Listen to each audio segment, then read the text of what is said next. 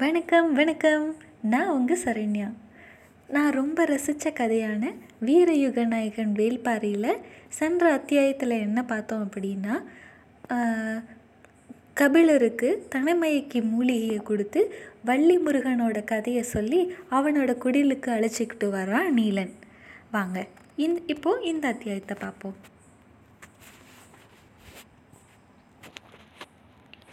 தனது நினைவில் இல்லாத ஒரு நாளை பற்றி கேள்விப்பட்ட கணத்தில் இருந்து கபிலர் சற்றே அதிர்ந்துதான் போய் போயிருந்தார். நீலன் அவன் அருகில்தான் உட்கார்ந்திருந்தான். அவனிடம் பேச கபிலரின் மனம் விரும்பினாலும் அவரது எண்ணங்கள் முழுவதும் கைத்தவறி போன நினைவுக்குள் தான் இருந்தன. நீலன் எழுந்தான். ஊர் பழையன் உங்களை பார்க்க வேண்டும் என சொல்லியிருக்கிற சொல்லியிருந்தார். அவரை அழைத்து வருகிறேன் என்று சொல் என்று சொல்லிச் சென்றான்.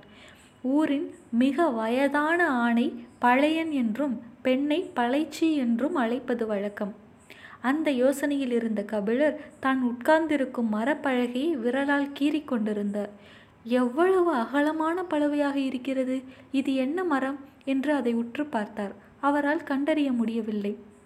அந்த பெண் சிறு மூங்கில் கூடையில் நாவற் பழங்களை கொண்டு வந்து கொடுத்தாள். அதை வாங்கி கொண்ட கபிலர் இது என்ன மரம்? என்று கேட்டார். திரளி மரம் என்று சொன்னார். திரளி மரம் இவ்வளவு அகலமாக இருக்குமா? இது நடுப்பாகம்தான் இதன் அடிப்பாகம் இன்னும் அகலமானது.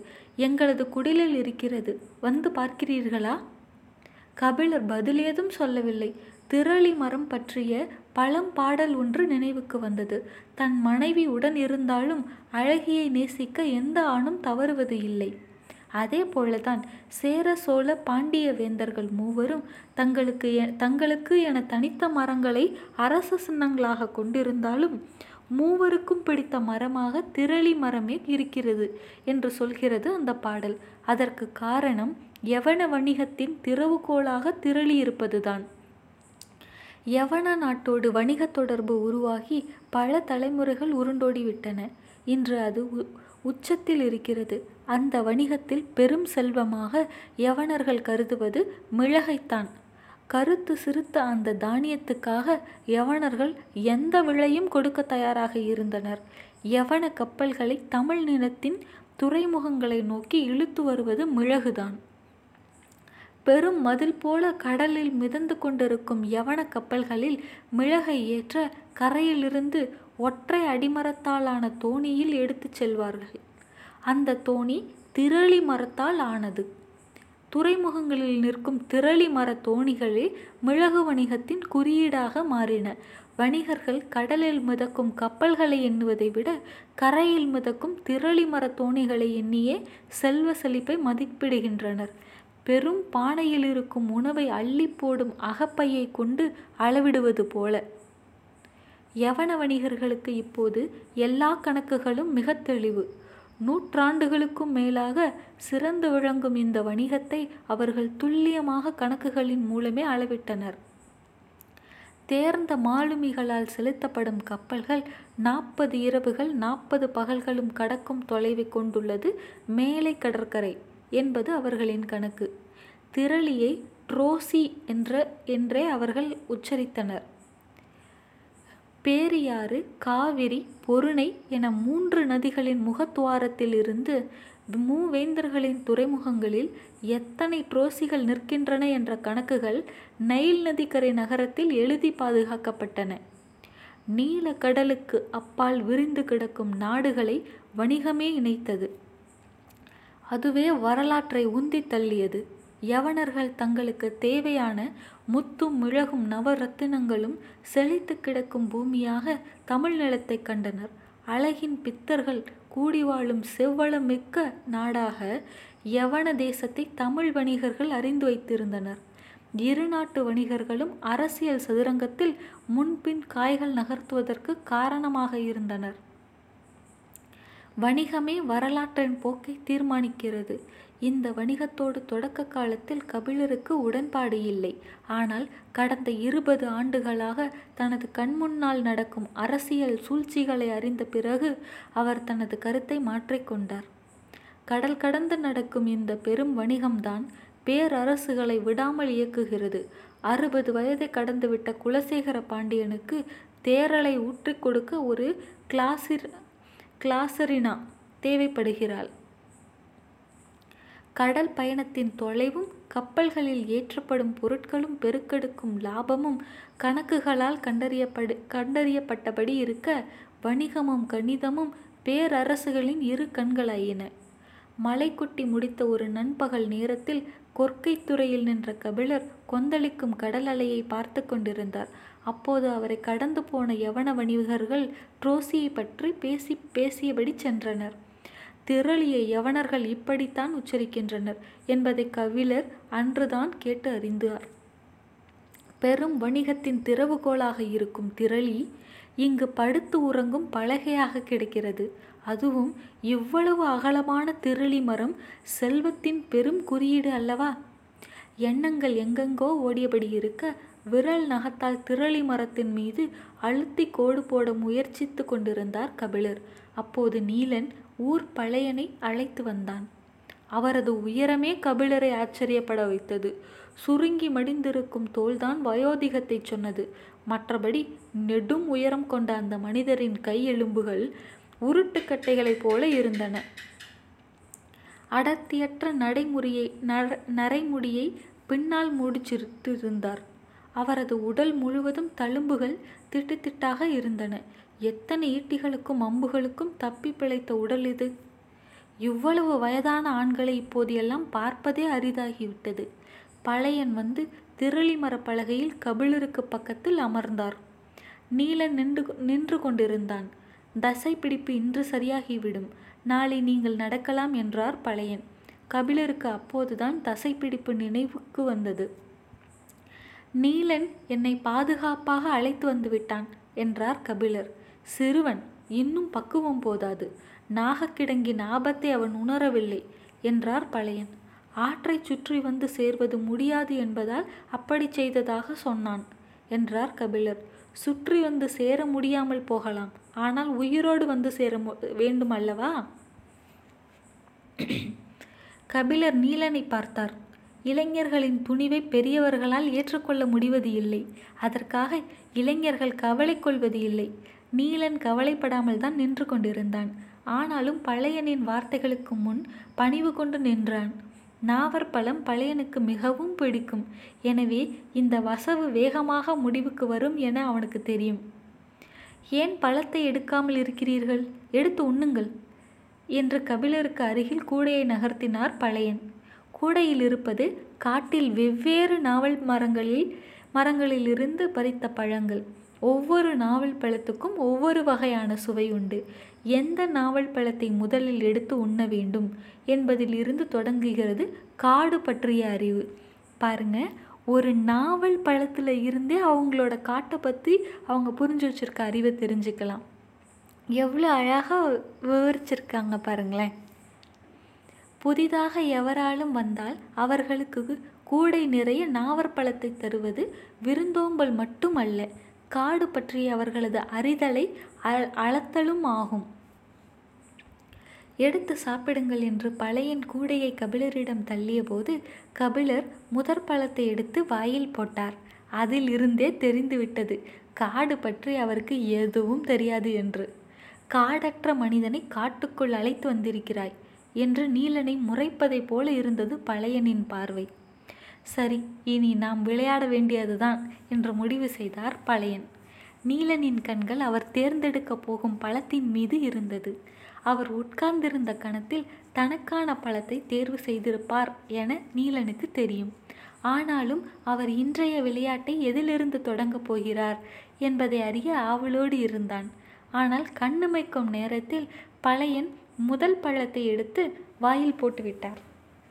நீலனால் அவர் எந்த பழத்தை எடுத்து வாயில் போட்டார் என்பதை கவனிக்க முடியவில்லை. கபிலரின் கண்களும் பழையனின் விரல்கள் மீதுதான் இருந்தன. மடிப்புகள் அலையலையாய் இறங்கி கருமை ஏறி இருக்கும் விரல்கள். நகம் பிளவுண்டு உலர்ந்திருந்தது. தோளின் வழியே கனிந்து வழிந்து கொ வழிந்து கொண்டிருந்தது வயோதிகம். கபிலர் கேட்டார் உங்களின் வயது என்ன பெரியவரே? மென்ற நாவல் பல கொட்டையை இடது உள்ளங்கையில் துப்பியபடி பழையன் சொன்னார் தொன்னூற்று ஏழு. கபிலர் ஆச்சரியத்தோடு அவரை பார்த்தார். நீலனின் கண்கள் அதைவிட கவனமாக அவரது விரல்களை பார்த்து கொண்டிருந்தன. அவர் பதில் சொல்வதற்குள் அடுத்த பழத்தை எடுத்து வாயில் போட்டார். இப்போது அவன் கண்டுபிடித்தான். அவர் கையில் எடுத்தது நரி நாவல்.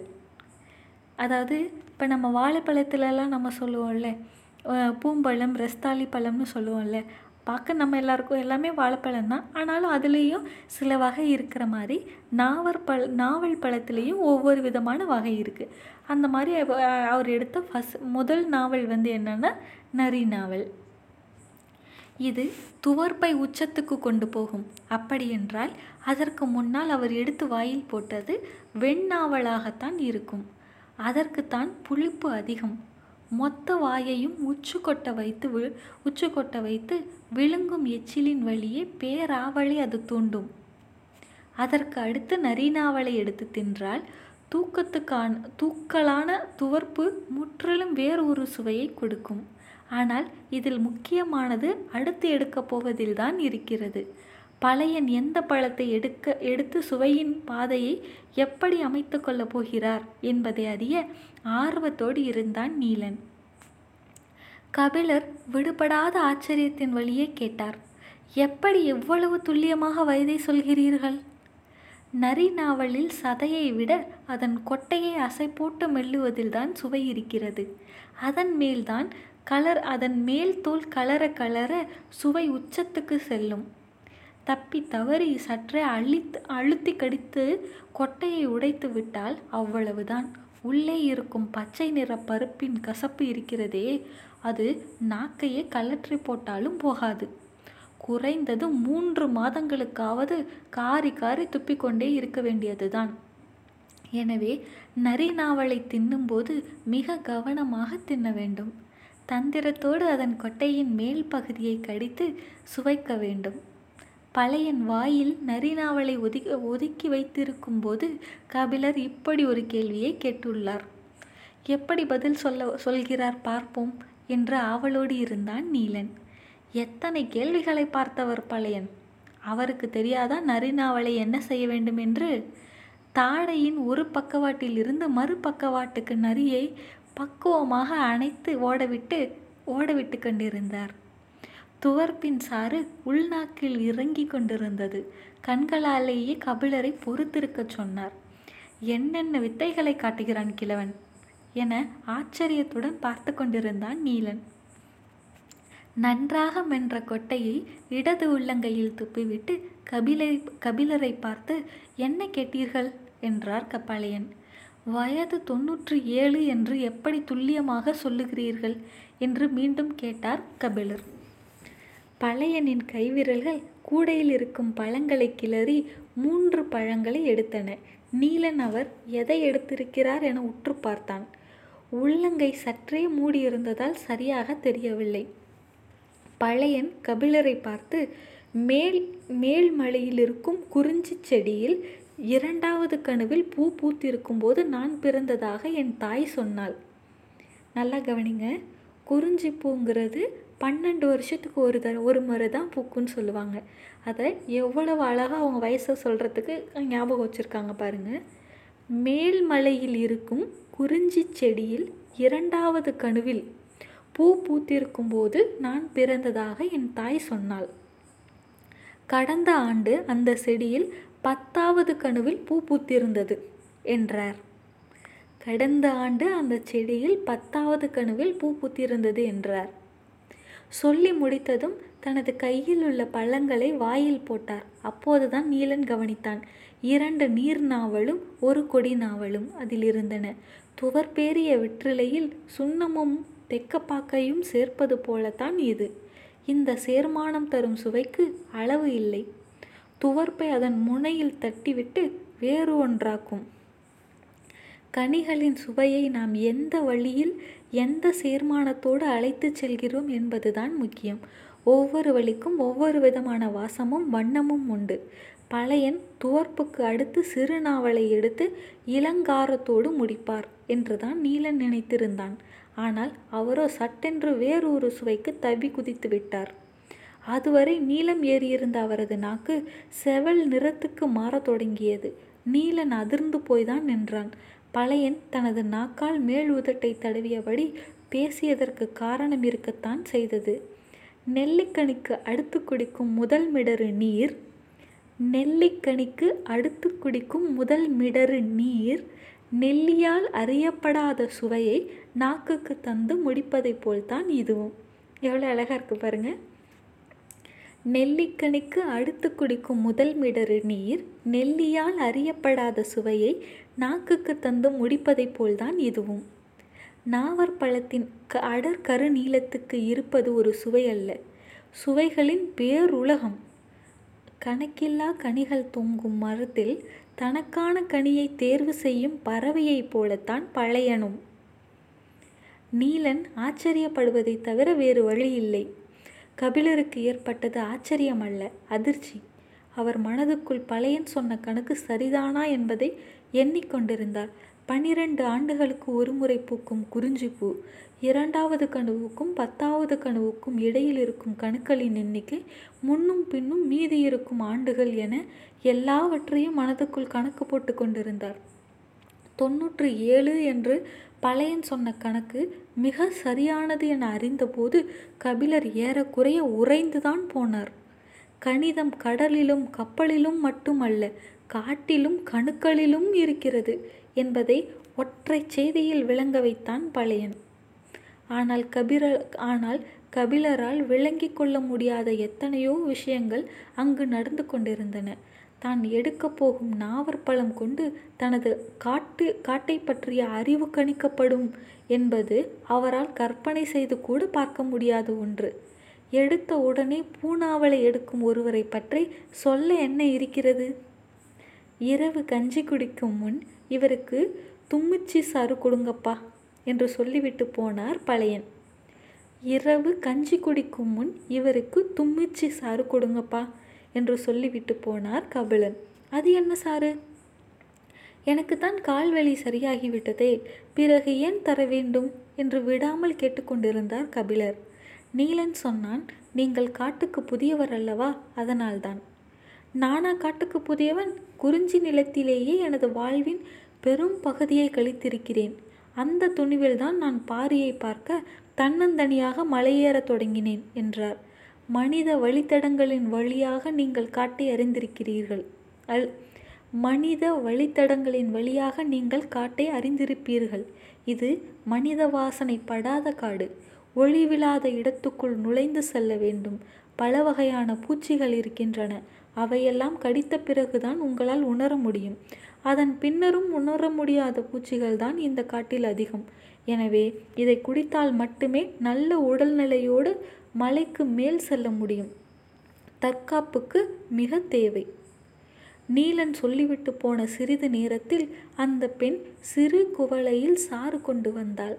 அதை குடிக்கும்போதுதான் கபிலருக்கு தோன்றியது. மூவேந்தர்களாலும் பாரியை நெருங்க முடியாது என்று பாணர்கள் மீண்டும் மீண்டும் பாடுவதன் அர்த்தம்.